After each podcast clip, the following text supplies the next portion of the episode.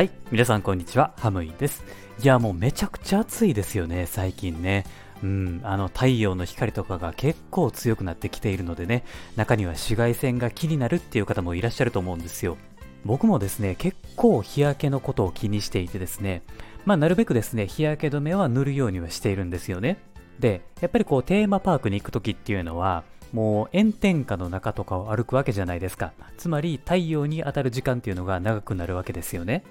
なのでね、えー、今回は日焼け止めと紫外線のお話をね、ちょっと簡単にしようかなと思いますので、参考にしてください。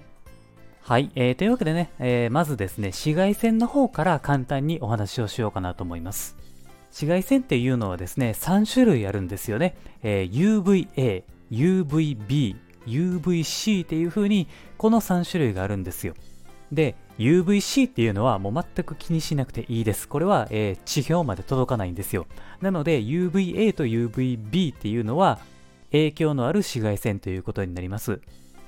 そしてですね、UVA の影響っていうものはですね、えー、シワとかたるみとか肌の老化をさせるっていうものが、えー、UVA の紫外線です。これに対して UVB っていうのはシミとかそばかすとか肌の炎症を起こす紫外線となっています。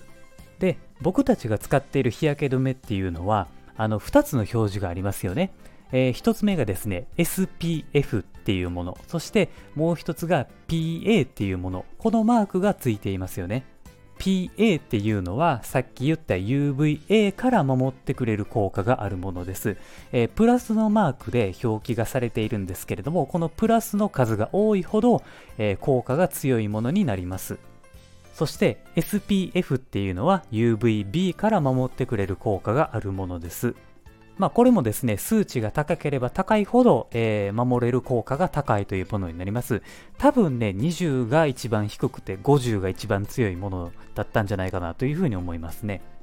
で、えー、実は日焼け止めなんですけれども、あの、これを塗ることによってですね、日焼けを防止するっていう風に思うかもしれないんですけれども、実はね、これね、ちょっと違うんですよね。日焼け止めっていうのは、あの100%紫外線を防ぐことって難しいんですよね。なので、日焼け止めを使って日焼けをどれだけ遅らせるのかっていう、まあ、そういう風な解釈になってくるんですよ。要はですね、日に当たる時間によってですね、日焼け止めって使い分けた方がいいんですよ。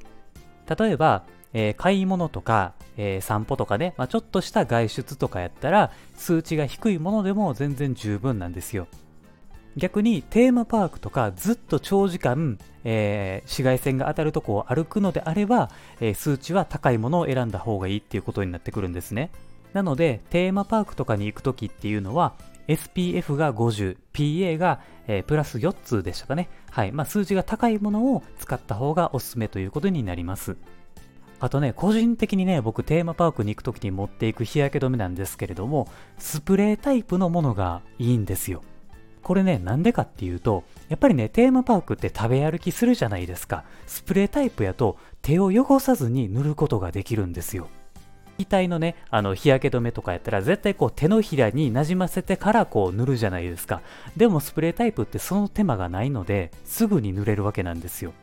ものによってはですね、あの香りがあの控えめであったりとかね、あとは汗にも強いものがあったりするので、僕はね、もうテーマパークに行くときは絶対スプレーの日焼け止めを選んでいますね。まあ、あの人がね、多いところでこうスプレーをシューってやってもね、ちょっとそれは迷惑かなっていうふうに思うのでね、ちょっと離れたところで、えー、振るようにはしていますけどね。あ、そうや。あとね、あの、スプレータイプのいいところなんですけれども、実はね、髪の毛にもね、振ることができるんですよね。これね、塗るタイプの日焼け止めには絶対できないことなんですよ。髪の毛もね、紫外線でダメージってね、受けてるんですよ。あの髪の毛って神経がないからわからないだけで、実はね、結構紫外線のダメージって受けてるんですよ。なので僕はですね、あの日焼け止めっていうのは日常でもテーマパークでもですね、スプレータイプを使うことが多いですね。結構ね、だから日焼け止めって大事なんですよね。あの、男女問わずですね、日焼け止めって塗れるようでしたら塗っておいた方がいいと思います。将来ね、結構差が出てくるんですよね。あの、若いうちからですね、何も対策をせずに、えー、紫外線ばっかり浴び続けるとね、結構老けちゃうんですよね。そう、老化が、あの、早まってしまうのでね、僕は、あの、若さをちょっとでもね、保ちたいのでね、そういうことはやっていますけどね。はい、まあそんな感じでですね、えー、今回をまとめるとですね、あのテーマパークに行くときっていうのは、えー、数値が高いものを選ぶといいよっていうことですね。そして、えー、個人的にですけれども、えおすすめの日焼け止めはスプレータイプっていうことです。